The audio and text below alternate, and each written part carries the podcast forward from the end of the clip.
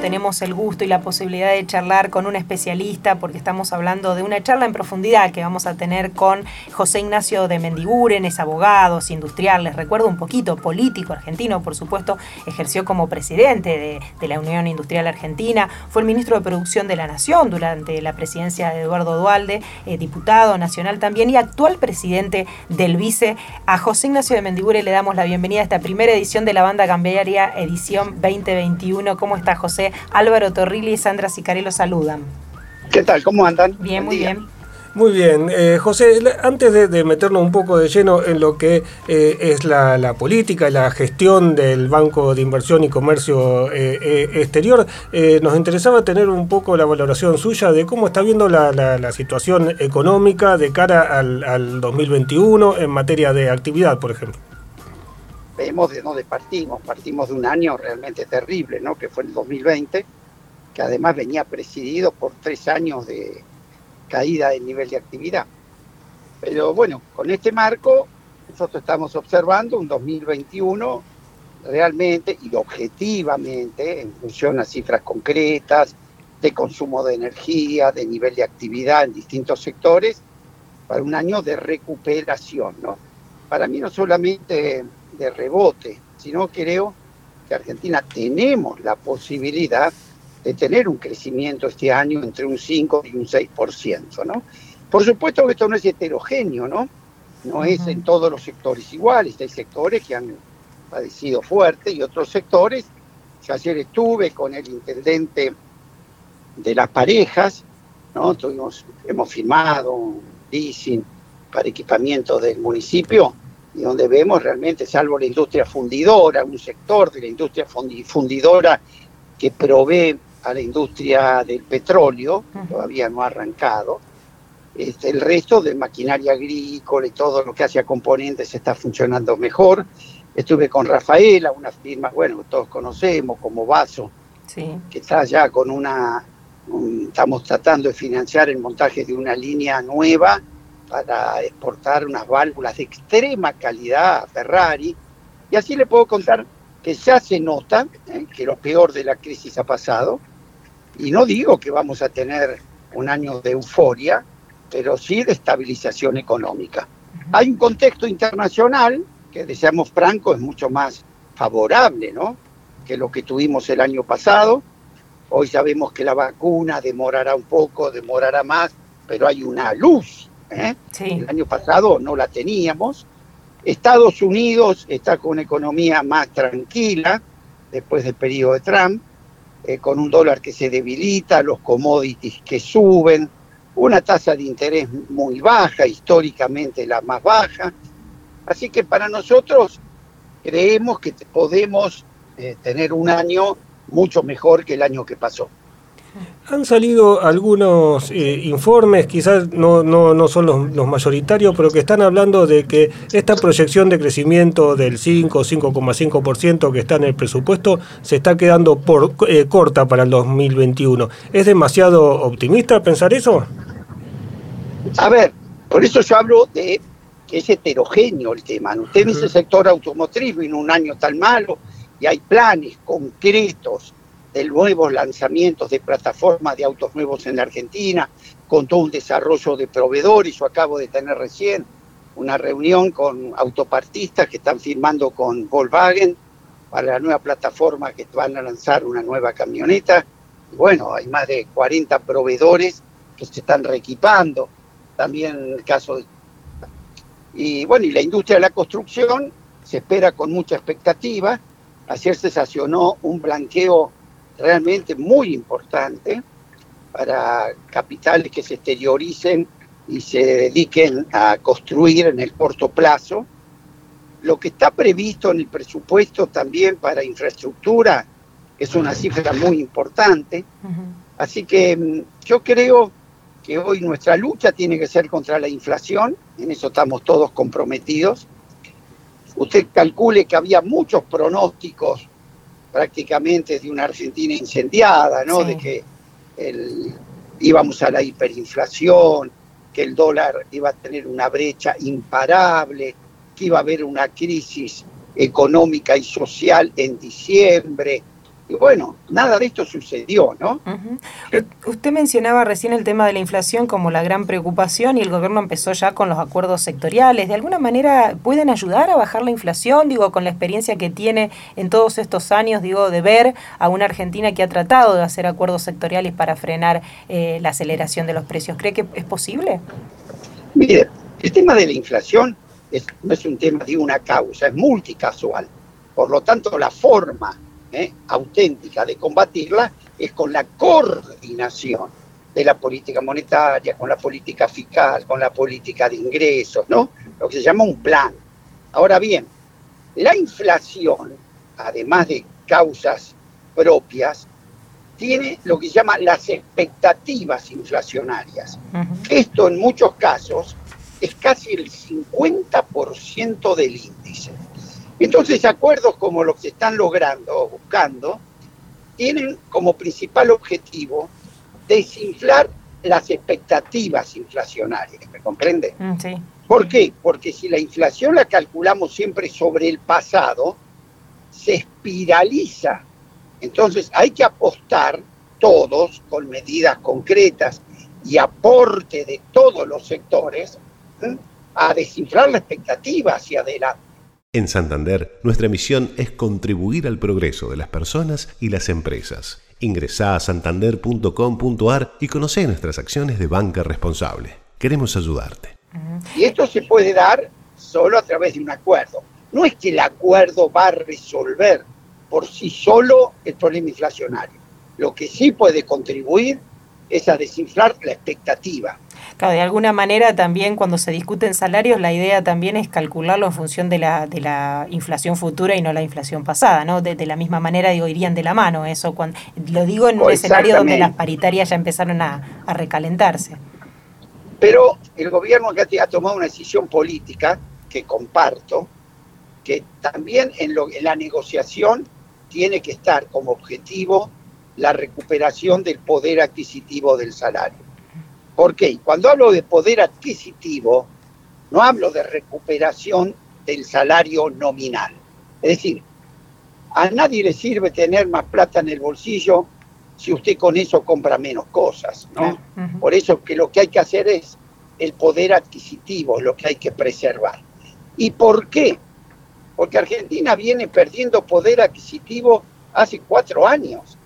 Hubo una pérdida del 20%. Y no hay mercado, ni piense que nuestra economía, como en la mayoría del mundo, ¿no? el 80% de la actividad es mercado interno. Y el motor del mercado interno es el poder adquisitivo del salario. Entonces, así como el gobierno anterior tenía una visión de primero ajustar y después de ajustar eh, crecimiento, cosa que nunca se ha logrado por esa vía, acá hay una definición que entre todas las pautas que van a estar en la negociación es la recuperación del poder adquisitivo del salario para que traccione la economía, para que haya nivel de actividad. Eh, ahora, em, José, ha sido mucho eh, tiempo dirigente industrial, este, dirigente empresario. Eh, ¿Cómo ve que está actuando el sector empresario frente a esta convocatoria a, los acuerdos sectoriales? Porque pareciera un poco que el año pasado estaba todo el mundo muy preocupado por la, depresión, por la recesión económica. Sobre fin de año empezó a mejorar la situación y entonces empezó a plantear la situación de la remarcación de precios, digamos, como que pareciera que la puja distributiva a veces es un poco desmadrada en Argentina. Yo creo que, para ser terminante y bruto, ¿no? Digamos, es una actitud suicida, ¿me comprende? Porque hoy todos los, yo soy pyme, yo soy empresario textil, fabrico calzado, y lo que es clave hoy es lograr la estabilidad macroeconómica sin estabilidad macroeconómica, ya, ya sabemos que nos terminamos fundiendo todos. Entonces, si estamos teniendo una estabilidad cambiaria, que era muy importante, porque cuando el dólar se fue a 200 pesos y todos los economistas ortodoxos nos pronosticaban eh, el caos, el incendio.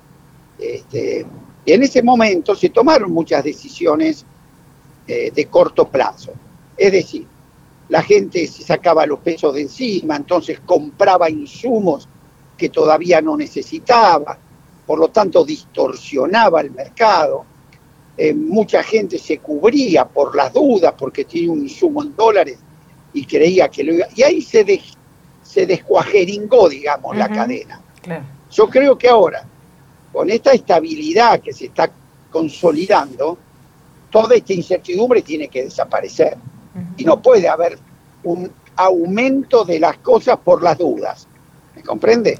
Porque además, lo más grave, que después el mercado no lo convalida, porque la gente no puede pagarlo. Claro.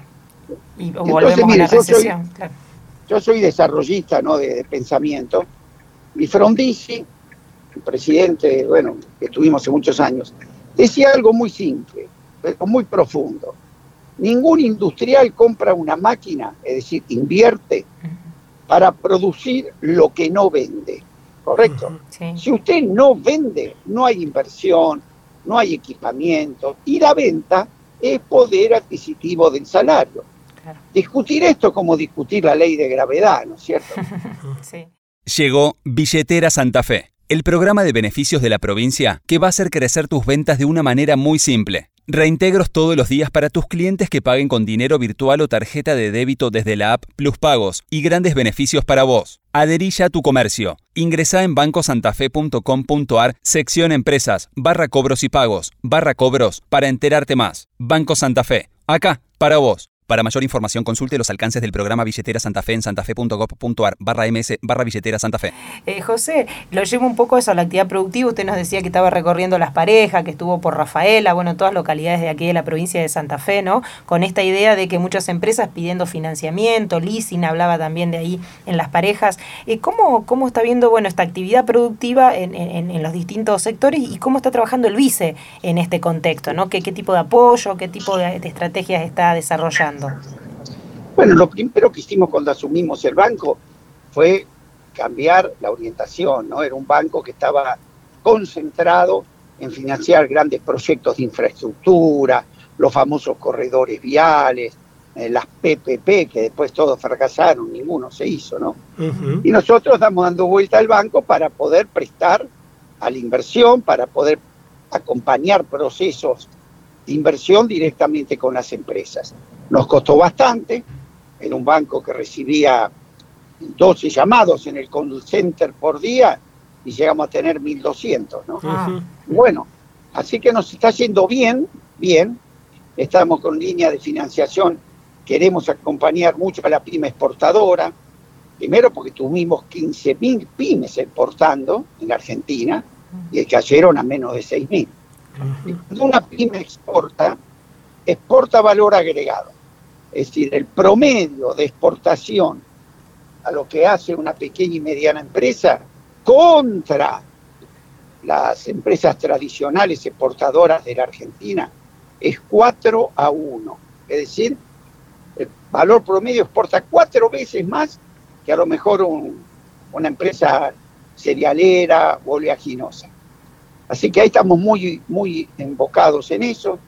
Ayer firmamos un acuerdo con el ANSES, con su gerenta Fernanda Raberta, donde vamos a hacer un fideicomiso por 100 mil millones de pesos para el financiamiento de grandes proyectos estratégicos. ¿no? Hoy la Argentina, aunque parezca mentira, es un país apasionante, porque tenemos todo por hacer. Hoy la Argentina exporta razón de 400 dólares la tonelada, es decir, muy bajo muy primario es todo, e importa 1.800. ¿Qué quiere decir? Que si no corregimos esta estructura productiva, no vamos a resolver los problemas de pobreza, educación. Hoy la Argentina, el 85% del trigo que exporta, lo exporta a granel. Claro, como un ¿eh? commodity. A, a 200 dólares la tonelada. Eso transformado en harina, el primer paso, ¿no? Son 400 dólares la tonelada. Y si lo transforman, como hace Alemania, España, perdón, Italia. En pastas y galletitas son 1.800 dólares la tonelada. Esto es un ejemplo, ¿no? ¿Qué quiere decir? Que usted pasaría de una exportación como tenemos hoy de 3.000 millones de dólares a 18.000 millones de dólares. Entonces, ese es el camino que hay que recorrer y el camino en el que tenemos al vice para poder colaborar y, acompañar ese proceso. ¿Y, en esto del ANSES, del acuerdo con ANSES, ¿qué, qué tipo, me puede nombrar algunos de, los de, las áreas? No. ustedes saben que el ANSES tiene un fondo de sustentabilidad, ¿no? que son donde están los ahorros de los jubilados, ¿no? de donde se invierten. Y bueno, entonces ahora lo que se decidió, hacer un fondo por 100 mil millones de pesos, una ley salió ahora, donde con esos fondos, en vez de colocarlos en bonos del exterior, se van a financiar proyectos estratégicos que tienen que ver con esta transformación de la Argentina. De ejemplo, financiar la cadena productiva del trigo, financiar los puertos, que hace falta profundizar por la, para poder que esta exportación estén agilizadas. Y bueno, y el vice iba a actuar como fideicomiso y vamos junto con el Ministerio de Economía, el Ministerio de Desarrollo Productivo y el ANSES, bueno, determinar esos procesos, eh, perdón, esos proyectos estratégicos y financiarlos a largo plazo. La decisión fue difícil, pero la tomé con mucha frialdad. Con los años fui perdiendo mi luz interior y para una heladera no hay nada peor. Por eso me voy, pero lo llevaré siempre pegados en mi corazón, como un imán. Es hora de dar lugar a una nueva heladera. En Banco Santa Fe podés pedir un préstamo personal desde 10.000 hasta un millón de pesos para lo que necesites. Banco Santa Fe, acá para vos. Válido para cartera de consumo. Desde el 1 del 11 del 2020 hasta el 30 del 10 del 2021. Consulta toda la información y condiciones de las líneas en www.bancosantafe.com.ar. En función de los proyectos que está trabajando eh, el, vice en este, en este último año, de los pedidos, digamos, de asistencia o de financiamiento que le hacen las distintas eh, empresas, ¿por dónde están viendo que está mm, eh, arrancando un poco la economía? ¿no? ¿Qué sectores son los que están más demandando? ¿Qué tipo de créditos están demandando? ¿Qué tipo de ayuda? Bueno, primero en la plena pandemia un desarrollo muy grande de empresas proveedoras del sector sanitario, ¿no? Laboratorios, em, fabricantes de respiradores, de, todo lo que tiene que ver con la industria es decir, médica. Eso creció muchísimo este año. Después la industria autopartista se está preparando para este una ley que va a salir en muy poco tiempo de promoción de la industria automotriz para incorporar más proveedor local. Después tenemos mucho la industria de la, mm, bienes de capital. En la medida que la importación, porque el dólar está a un valor razonable hoy, este, se empiezan a desarrollar los bienes de capital en la Argentina. También tenemos sectores textiles que al levantar la demanda interna, están reequipándose mucho. Es decir, yo noto que toda esa capacidad emprendedora que Argentina tiene, siempre tuvo, ni bien ve condiciones favorables, se pone en marcha mucho más rápido que lo que la gente piensa, ¿no? ¿Y ustedes con las provincias están trabajando de alguna manera así más coordinada o, es como siempre? No, no, no. Por ejemplo, muchas provincias tienen lo que son los fondos de garantía, fondos de garantía, de garantía de, para los créditos de la pyme. Entonces nos juntamos con todas las provincias que tienen estas SGR, Sociedad de Garantías Recíprocas, y formamos una, una unidad de ellas para que los créditos que ellos otorgan, nosotros los podamos fondear, si poner la plata, con más agilidad. Entonces, la pyme va a la SGR de su provincia, tiene cercanía, esa le da la garantía y nosotros automáticamente lo podemos monetizar. Así que eso lo hicimos ni bien empezamos a trabajar en el banco, ¿no? Eh, el, Vice, como siempre, fue un banco de segundo piso. Bueno, lo, comentaba al principio de la charla, ¿no? Que había eh, muy pocos llamados al, call center y que eso después explotó. Eh, ¿Cómo llega la, empresa al banco, digamos? Porque al no ser un banco, bueno, que tenga una sucursal, que sea visible, este, quizás para, muchas empresas a lo mejor no tengan idea de, cómo es que, accede, ¿no? A, la, comunicarse con el banco. Sí, muy bien, muy bien la pregunta. Bueno, primero eh, tenemos el caso de Rosario, tenemos una agencia, ¿no es cierto? Pero además, online, hoy prácticamente se presentan, ingresan, eh, los atendemos, todo, casi toda la carpeta hoy avanza por vía digital, ¿no? Y después, por supuesto, hacemos los, los contactos directos. Pero esto está funcionando muy bien. Este, nosotros, por ejemplo, tenemos en forma concreta acuerdos con municipios también con la provincia, cuando no hay una agencia nuestra, de que le ponemos toda una plataforma de apoyo para que en la misma provincia se atienda a la empresa, eleve estos datos que ya se le piden digitalmente y tengan una respuesta rápida al proyecto.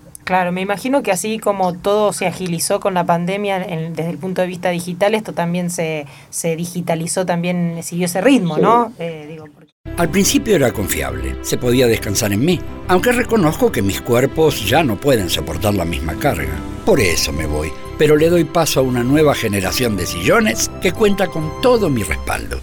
Es hora de dar lugar a un nuevo sillón en Banco Santa Fe podés pedir un préstamo personal desde 10.000 hasta un millón de pesos para lo que necesites. Banco Santa Fe, acá, para vos. Válido para cartera de consumo. Desde el 1 del 11 del 2020 hasta el 30 del 10 del 2021. Consulta toda la información y condiciones de las líneas en www.bancosantafe.com.ar. Asegurar por eso, no quiero pecar de optimudo, ¿no?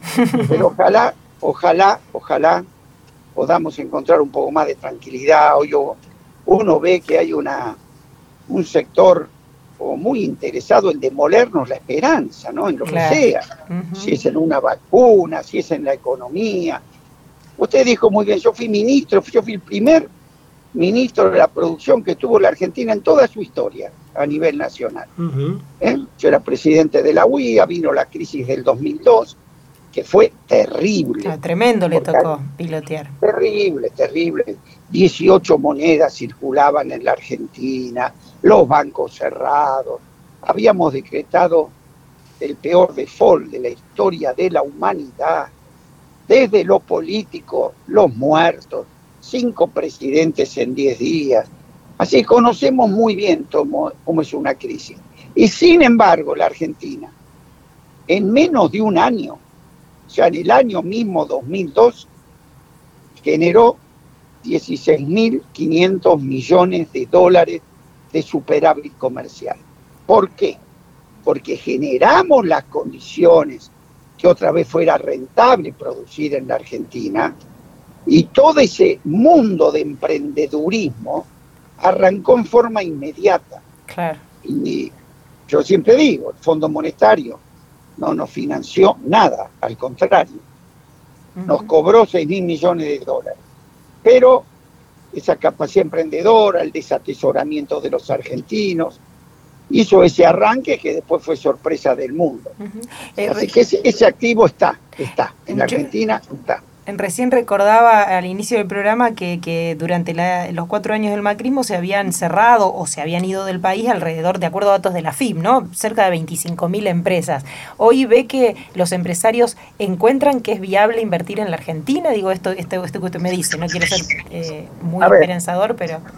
El que está instalado, sí, ya está viéndole la pata a la sota, como quien dice, ¿no?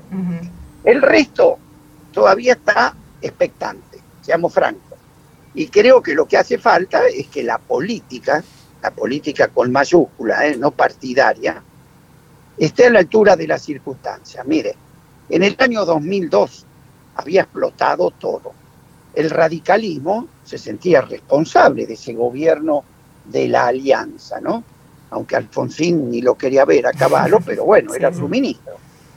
Pero cuando vino la explosión, el radicalismo y el peronismo se pusieron a la altura de las circunstancias, gobernaron juntos, juntos, ¿eh?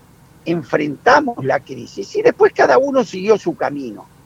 Hoy también hace falta grandeza política, no politiquería de cada hecho ir a criticar. Yo escucho campañas que la verdad ya no escucho televisión porque es increíble la persistencia en querer deprimirnos a los argentinos. Y yo creo que no es así, no es así. Usted va a ver la capacidad de recuperación que hay. Entonces sí hay cierto acuerdo político, ¿eh? este, y estas condiciones que acabamos de decir, hoy Argentina tiene un tipo de cambio, este de 90 pesos, que es un tipo de cambio competitivo, es un 13% superior al promedio de los últimos 10 años. Entonces, ya exportaciones empiezan a funcionar, nos está ayudando el precio de los commodities, acá puede haber casi 8 mil, 9 mil millones más adicionales de exportaciones. Es decir, yo creo que podemos tener un año que no va a ser brillante, miren de dónde venimos, ¿no? Pero primero la esperanza de la vacuna, que sin eso es muy difícil construir nada, ¿no? Yo soy optimista que mes más, mes menos, estas vacunas van a llegar este, y vamos a despejar ese tema. José, excelente eh, la charla con usted, la verdad que ha sido un gusto para nosotros. Arrancamos justo este, esta edición 2021 con, con esta charla distendida. Le agradecemos su tiempo, haber también podido repasar un poco la historia ¿no? y su función también al frente de ese ministerio en tiempos tan difíciles y su actual gestión en el vice. Gracias por este tiempo aquí en la banda cambiaria de la ciudad de Rosario.